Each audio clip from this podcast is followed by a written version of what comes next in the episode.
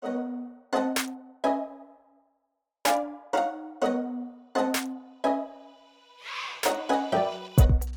さん、こんにちは。パラアルトインサイト CEO の石積智恵です。CTO の長谷川です。えー本日もレベル5をお聞きいただきどうもありがとうございます。本日は私と長谷川さん2人で行いたいと思います。今回はリスナーさんからのご質問にお答えしたいと思います。ラジオネームバードさん。私は日々の業務の中で AI 技術、特に生成 AI に興味を持っています。しかしこの分野における情報の量が非常に多く、最新の動向を追いかけることが困難です。そこで皆様に質問をさせていただきたく存じます。現在ではビジネスシーンの影響が大きいですが、今後ますます AI 技術が進展するに伴い、我々の業務や日常生活、どのようなところに影響が及ぼされると思いますか？特に生成 AI を活用することで得られる具体的なメリットや懸念点についてお聞かせください。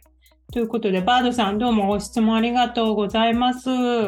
難しい質問ですね。長谷川さん、どう思いますか？ビジネスシーン以外でも。日常生活とかでね、この生成 AI がどういうふうに影響を及ぼすかっていうことなんですけど。まあこれはやっぱりこれまでのその進歩の速度がうんものすごく加速的に進んでいるというのもあり、ビジネスだけではなく、それこそ日常生活とかパーソナルライフにどんどんどんどんこの AI がポジティブなインパクトを与えてくることが、アプリケーションが出てきて、で、それで人生が豊かになる、利便性が高まることはものすごく多いんじゃないかなっていうふうに思っていますね。うんなんかまあ具体的な話はあの今日のトピックでも取り上げるのであれなんですけれども、うん。あのやっぱり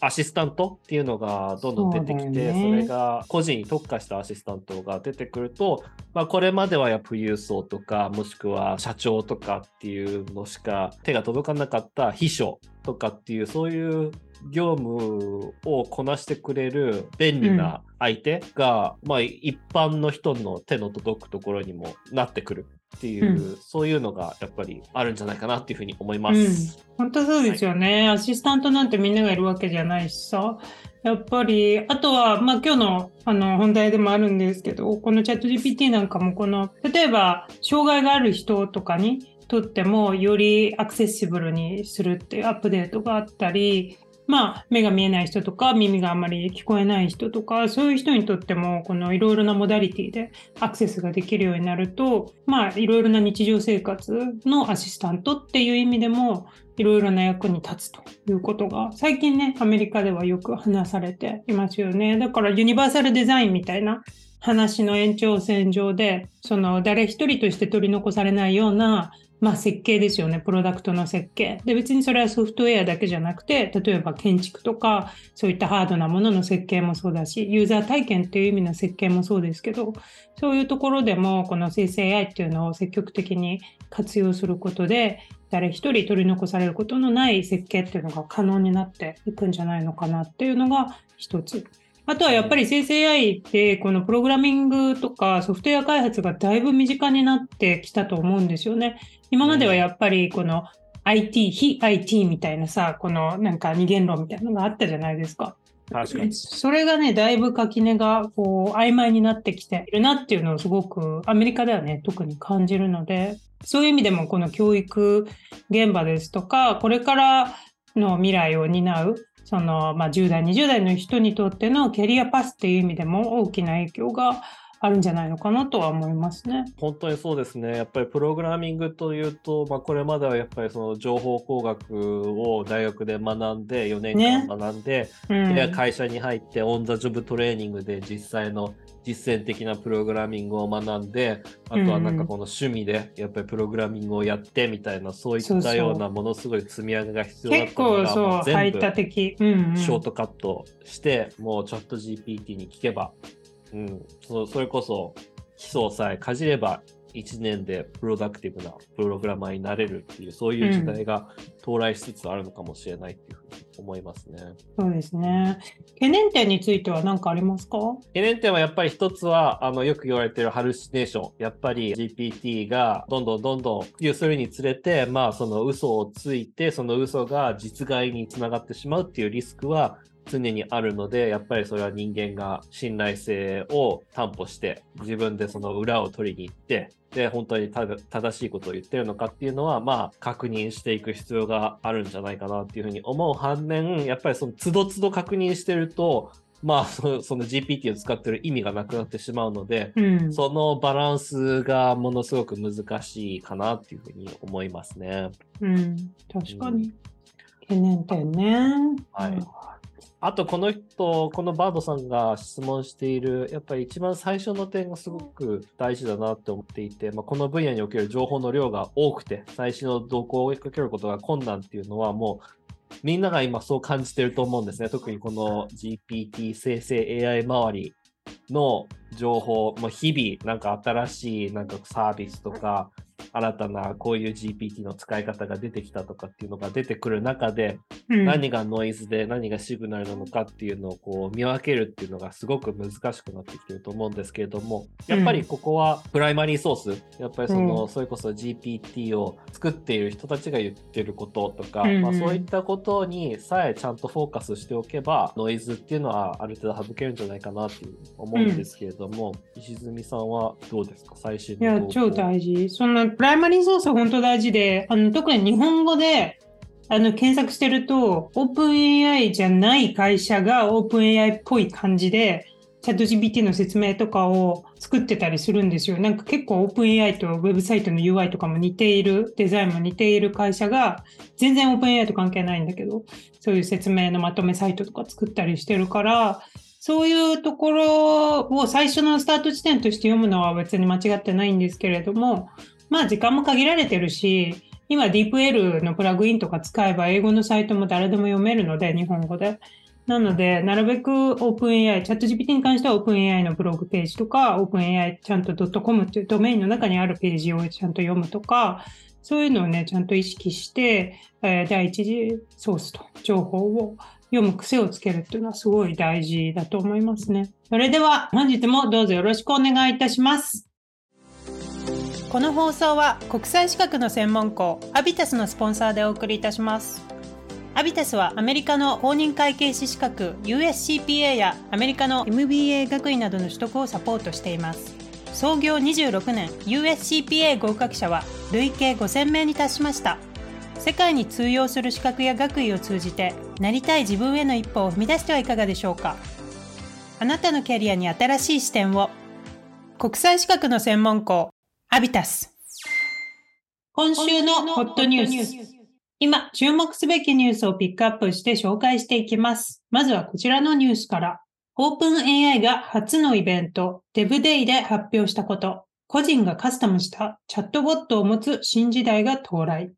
はい、来ましたね。オープン AI 初のデブデイ。ね、開発者向けカンファレンス。ね、はい。これか、前から言われてたんですか？デブデイやるよっていうことを、私結構ね、聞いて、え、何やるのみたいな感じだったんですけど。そうですね。私はカレンダーに入ってたんで、少なくとも先月くらいは、うん、にはアナウンスされてたと思います。けれども、そんな大々的にアップルの WWDC みたいにもう来るぞ来るぞみたいな感じではな,、なくて、まあ、あの、でも生成 AI 周りでものすごく興味がある人たちにとってはビッグデーであったっていうのは、うん、あれってなんかチケットさ、WWDC とかってすごい倍率で取んなきゃいけないみたいなイメージがあるんですけど、OpenAI の DevDay はどういうふうにインバイトされてたんですかね？後々やっぱり話を聞くと、インバイトされてるのは、やっぱりその GPT をあの活用して何らかのサービスを作っていたり、この生成 AI 周りで何かサービスを展開しているスタートアップのファウンダーとか、そういう研究者とかが重点的に招待されているっていうような状況だったらしく、はい。でもすごくやっぱり OpenAI 側がやっぱり選別して、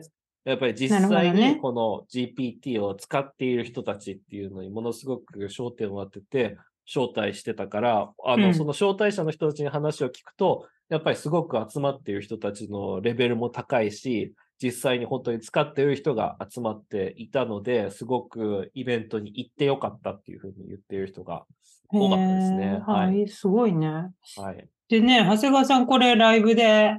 中継で見てたっていうことで、まあ私もその後ビデオで YouTube で見たんですけど、結構すごかったね、この発表内容。いろいろなものを発表していて、まあ、簡単に発表内容をご紹介すると、GPT-4 Turbo の導入というような OpenAI 言語モデルの最新バージョンの紹介とか、あとは GPTs ということで、まあ、これがね、あの、GPT っていう名前なんだって思ったんですけど、GPTs というものを発表して、まあ、GPT ストアっていうものを作って、まあ、これがちょっと Apple の App Store っぽいかなっていう感じもしたんですけど、まあ、他のデベロッパー向けに、えー、チャット GPT をカスタマイズして新しいアプリを作る、まあ、そういったマーケットプレイスみたいな感じですよね。そういうストアの発表と、まあ、それのはい、昨日の GPT の発表。あとは、私としてはコピーライトシールドっていうのの発表はすごい興味深いなと思ったんですけど、まあね、他にもいろいろと発表はありました。あとは、マイクロソフト CEO のナデラ氏が出席したっていうことでもかなりツイッターで話題になってましたね。はいうん、ということで、長谷川さん、こんな感じでいろいろと発表があったんですけど、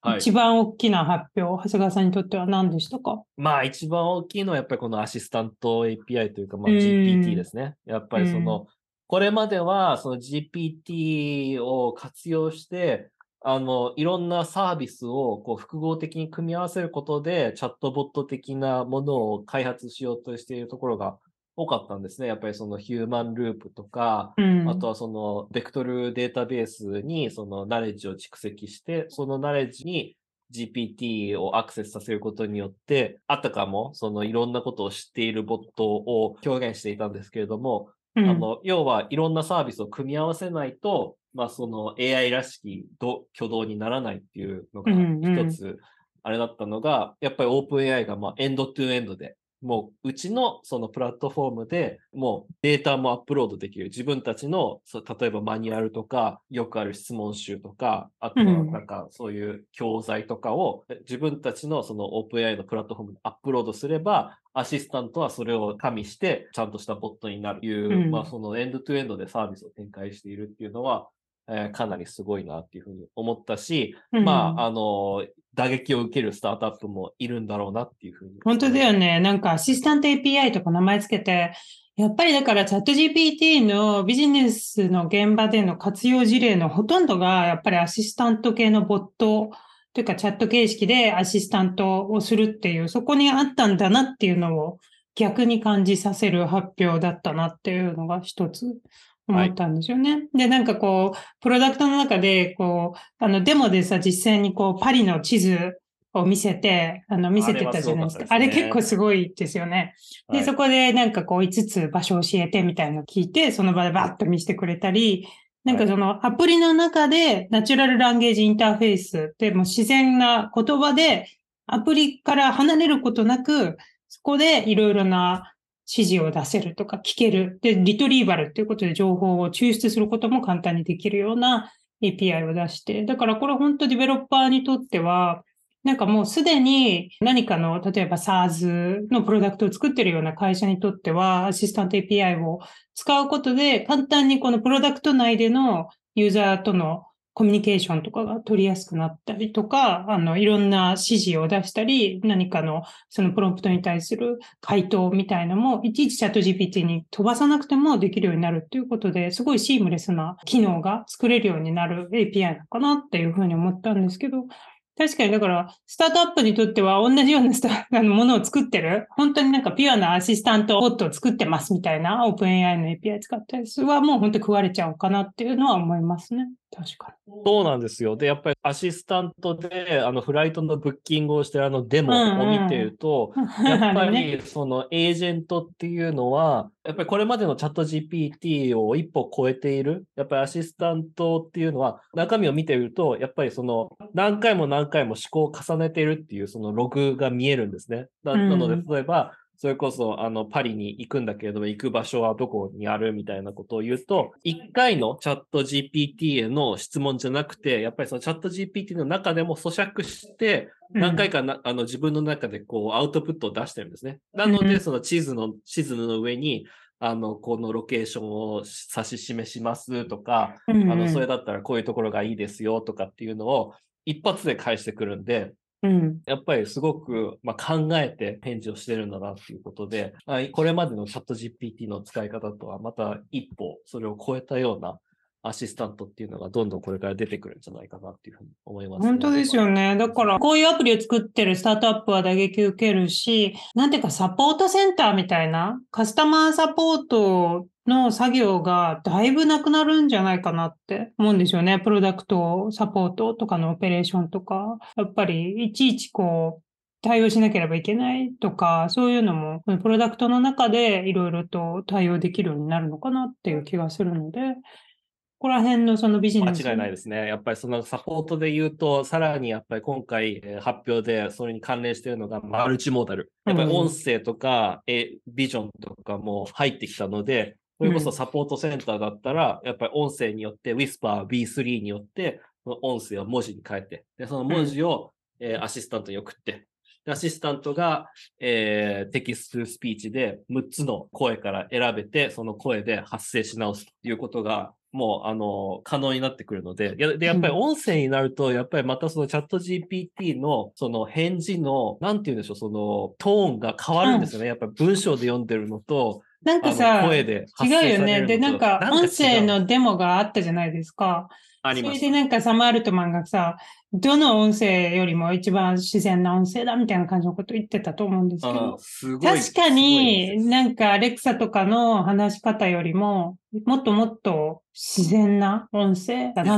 っていう感じはしたね。いきなり最初にね、あの、導入というか、イントロで、あの、これからオープン A の CEO のサム・アルトマンが、あの、登壇しますみたいなふうに言うのも、うんうん、あの、結局、彼らの音声生成の AI を使って言わせているので。うん、まあ、だよね。だからもうナレーションとかの仕事もさ、まあだからどういう仕事がこれで影響を受けるかっていう話になると、まあこのマルチモーダルに関して言うと、まあ、単純なナレーションとかっていうのは結構もう簡略化できるかもしれないね。かもしれないですね。うん。はい。じゃあ、レベル5も これ今、真面目に私たち取ってるけど こういうのも将来はなんかテキストとかマルチモダルにオープン AI にチャット GPT 使ってできるようになっちゃうんですかね。それは嫌だな。まあ我々ホストはなかなかまだやっぱりいろいろと、ねね、自分たちの実体験とか考えることとかがあるので、うん、そっか。だから文章を読み上げる系はそうですね。文章を読み上げる系とか、あとはその導入のと,、あのところとか、まあそういったところはもしかしたら、うん、あの AI が取って変わっても、いいのかもしれないっていうふうに思うところですけれども、うん、あと今回のやっぱりあのイベントでやっぱすごいなと思ったのは何気にこの GPT-4 ターボ。まあそれが最初に発表されていることなんですけれども、うん、まあこの GPT の歴史を振り返ると、やっぱりものすごいまだアーリーステージ、すごくあの発表したばっかりのプロダクトなのに、うん、もうこのターボでここまで飛躍させるのか。その速さがすごいと。速さがあの、まずそのコンテクストウィンドウを、ああ、えー、すごい増やしたのね。20万近く。長くして。はい、20万トークン近くのコンテクストウィンドウなので、えー、本数冊分の、うん、えー、文字が、えー、入ります、この GPT。うん、なので、やっぱりもうそういったような、あとは価格ですよね。価格はもう破壊的。うん、まあだからここはコスト競争力をものすごく高めてきて、3分の1の値段にしているらしいので、そうだね、やっぱそこも今後いろんな可能性が広がっていくんだろうなっていうふうに思いましたね。うん、なんか、はい、今朝ちょうどチャット GPT4 使ってて、ターボなのかな？あの、ウェブブラウジングができて、その最新の情報が手に入るようになったってサムが言ってたじゃないですか。はい、で、まさしく今日、あのー、朝、なんか調べてたんですよ。ある教授の研究内容を教えてほしいみたいな、要約してみたいな。で、そうしたら、なんか最初に Bing で検索してますみたいな文字が出て、ビングとか思って、でもそれはまあビングと提携してるから。で、ビングのウェブサイトをパパパパパってこう検索してる表示が出て、で、今この URL 見てますみたいな表示もリアルタイムで出て、で、それを2、3個繰り返して、で、その後にこうまとめ記事みたいな要約が出てきて、なんでちょっと体感としては、あの、アウトプットが出るまでに、そのビングを検索してますっていうのが入ることで、ちょっと待つなっていう、数秒待つなっていうところあったんですよね。20秒ぐらい待ったかな ?10 秒ぐらい。でも、まあ、少なくとも最新のウェブサイトの情報からアウトプットしてるっていうのがわかるので、これが多分ターボなのかなって思ったんですけど、ターボなんですかね？どうそうですね。で、やっぱりそういう表示があると、まあ、あの、ユーザー的にも信憑性が、まあ、少し高まり。ます確よね。やっぱり。あの、ハルシネーションしてるんじゃないのかなっていうのを、まあ、少しミティゲーションされるというか、あ、一応ネット検索してるんだったら、まうんあ、それなりのねソースがわかるしねなっていうのがわかるので、うん。はい。で、まあ、そういったようなツールを使えるのは、今回あ新たに発表されている機能なので、今多分チャット GPT の裏方で走っているのはターボだと思います。うんはい。まあ、だからそのユーザーに対する配慮、ハルシネーションとかのっていうと、さっきのコピーライトシールドっていうのも、多分これもユーザーからのクレームが多かったんですかね。この著作権侵害のクレームに対する法的防御っていうことで、これはチャット GPT エンタープライズと API ユーザー向けにやるって言ってたのかな。ここら辺のね、コピーライトシールドで、この著作権侵害になるようなものは使わないっていう保証みたいな、ギャランティーみたいな感じなのかね、これ。こういうのもあるだけでだいぶ安心感が違うなって思った。安心感増えましたね。安心感増えるよ。ね。うん。うん何かしらなん、か自分が生成したもののせいで、えー、あの、訴えられたりしたら、とかそれはそうそうそう。リスクですもんね、やっぱり。うん。あとは私が聞いたインプットデータをトレーニングに使わないっていう、そういうこともはっきり言ってたから、なんかああいうところもすごい、今までははっきり言ってなかった気がするから、だいぶこうね、配慮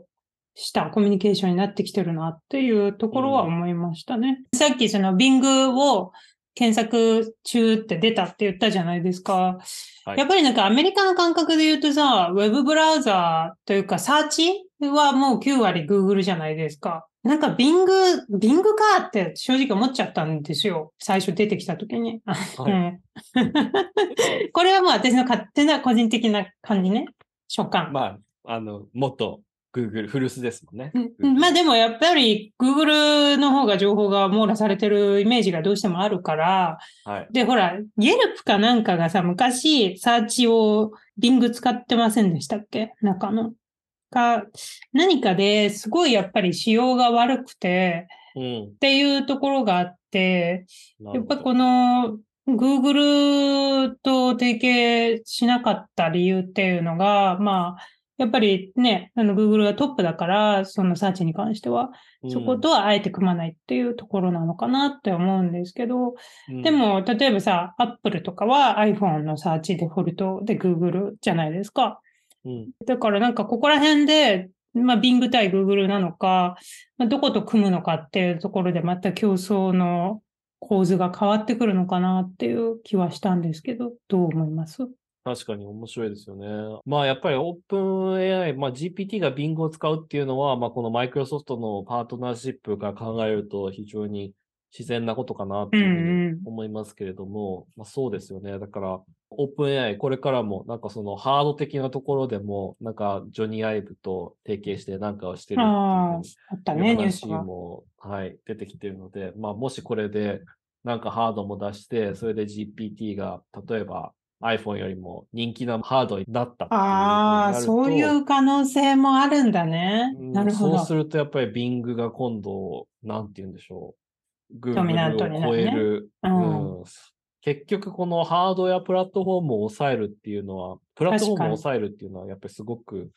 ね、この検索エンジンにとって大事なところうんだと思うので、やっぱそれは、あの、クエリとリザルツ両方がデータとしてあると、やっぱり自分たちうんのその検索エンジンをどんどん良くしていける、その PDCA のサイクルが強まっていくと思うので、うんうん。だから、まあ、Google の強さもそこですよね。今やっぱりドミナントなウェブサーチなので、どうしても質の高い。そうね。どんどんデータが集まるからね。うんデータも集まるし。でも、まあ、ここでね、このそっか、逆にハードを遠回りに見えて、ハードを抑えることでソフトも抑えるという、その可能性はあるね。それもあると思います。で、GPT を抑えることによって、サーチも良くなる。あだから、あ相乗効果があるわけ人間ね。のそのサーチの仕方と GPT のサーチの仕方が同じなのかどうかっていうのも気になりますよね。ああ、そうですね。確かに。もともとはユーザーのクエリであるにしても、もしかしたら GPT の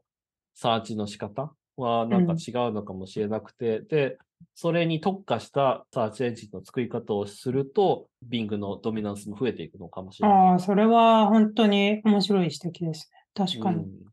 れはなこれからも、はい、OpenAI がね GPT を、まあ、ドミネートしていくだろうけれども、まあ、仮に市場がフラグメントして、うん例えばメタのラマとか、うんいろんな GPT、トランスフォーマーが出てきたとしても、ね、もしも、じゃあその GPT から検索するんだったら、う Bing んみたいな、そういう位置づけにできるのであれば、う Bing んはかなり、ビングは安泰かもしれないね。かもしれない確かに。うんね。面白いね。だから、まあ、GPT とこのサーチの関係性とか戦略的位置づけみたいなのも考えさせられる発表だったってことですね。じゃあ最後に長谷川さん、今回の発表、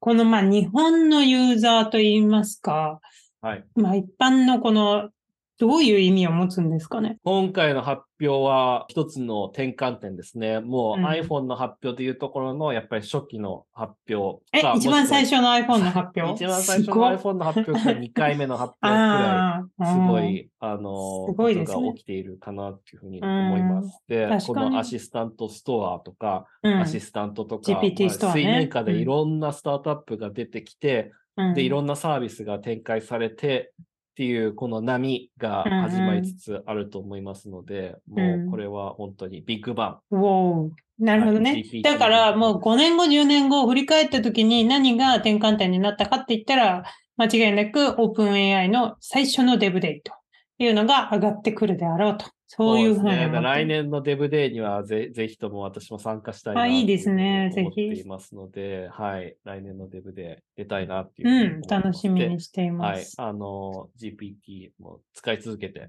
今も、今でもかなりいろんなプロジェクトで使い始めつつそうですよね。結構我々みたいなさ、開発、AI を開発する会社にとっては、うんもうグレートニュース、アシスタント API とか、もう本当にありがたいっていうかさ、もう本当やっぱピンポイントよくわかってるっていう感じはしますよね。そうですね。やっぱコスト下げてきたっていうのも、やっぱうんうりすごく、んうん。囲い込み来たよね、ディベロッパーの。なっていうふうに思いますので、はい、一回使い始めるとなかなか離れづらいっていうのは確かにあります。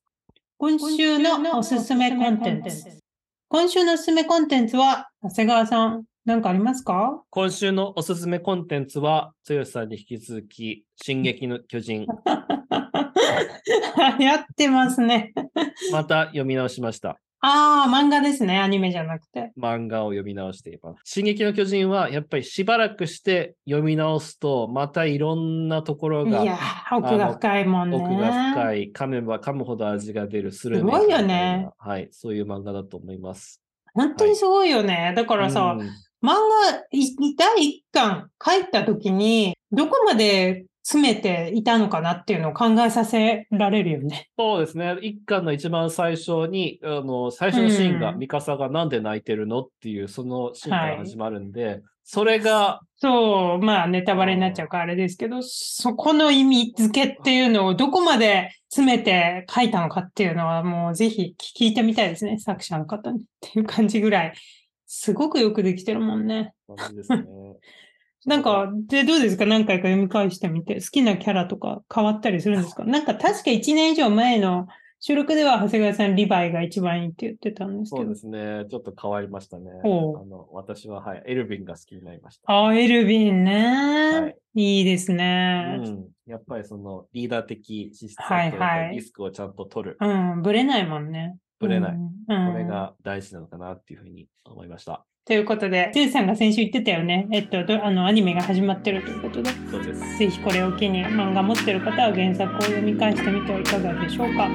さて、早いものでお時間がやってきてしまいました。この番組、レベル5 by パロアルトインサイトは毎週木曜の朝に公開します。音声を聞いてくださった方は、ラジオネームでのご連絡も受け付けておりますので、お気軽にご連絡ください。キャリア、就職、転職、留学相談など、プライベートな内容から、このニュースをどのように見ている、世界で見られている、これについてよくわからないので解説してほしいといった具体的な相談まで、何でも結構ですので概要欄にあるご意見箱や私の Twitter の DM までお気軽にご連絡ください。またこの番組がいいと思ったら5つ星レーティングやこのポッドキャスト面白いよと身近な方にお勧めしていただけると大変励みになります。それではまた来週お会いしましょう。ありがとうございました。ありがとうございました。One, two, the Level 5最終形態 Transform Got to do the X ミュータントになる It's the norm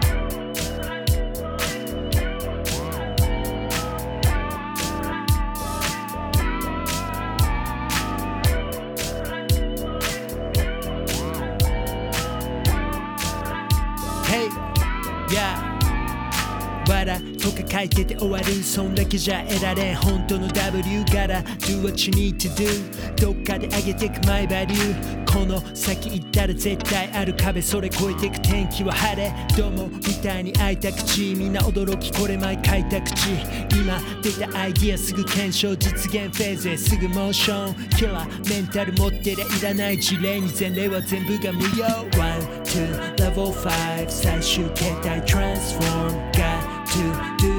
X ミュータントになる It's the norm One, two, level 5最終形態 Transform Got to do the X ミュータントになる It's the norm